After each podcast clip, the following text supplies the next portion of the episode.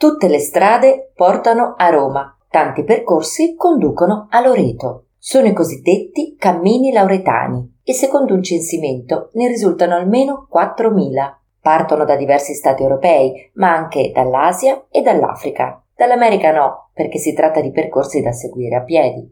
Nel tempo, i pellegrini hanno tracciato sentieri, camminando tra diversi luoghi di culto, hanno creato legami e memorie attorno ad un'unica meta, la Santa Casa di Loreto. Già dal Medioevo risultano pellegrinaggi tra Assisi e Loreto, lungo la principale via Lauretana, 160 km divisi in tappe tra conventi, monasteri, locande e luoghi di ristoro fisico e spirituale. Il valore dei cammini lauretani non è esclusivamente religioso. In realtà si tratta della tessitura di una rete che comprende tappe per visitare certamente luoghi dedicati a Dio, ma anche luoghi di interesse storico, culturale, compreso quello turistico.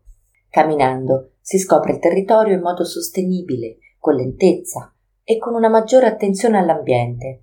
I passi condivisi creano comunità, intrecciano racconti di esperienze personali, valorizzano non soltanto i territori, ma arricchiscono chiunque si incontri per la via.